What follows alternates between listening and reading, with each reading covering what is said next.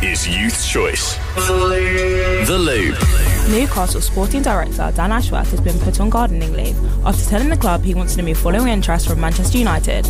But it's thought it will cost new investors INEOS more than £10 million to bring him to Old Trafford.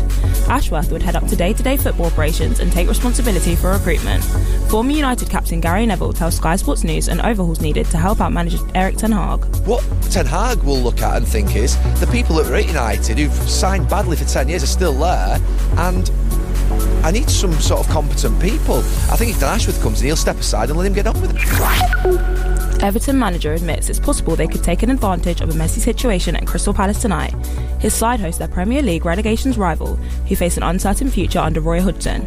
It's not yet clear who will take charge of Palace after the former England boss was taken to hospital on Thursday, hours after reports surfaced he was about to be sacked.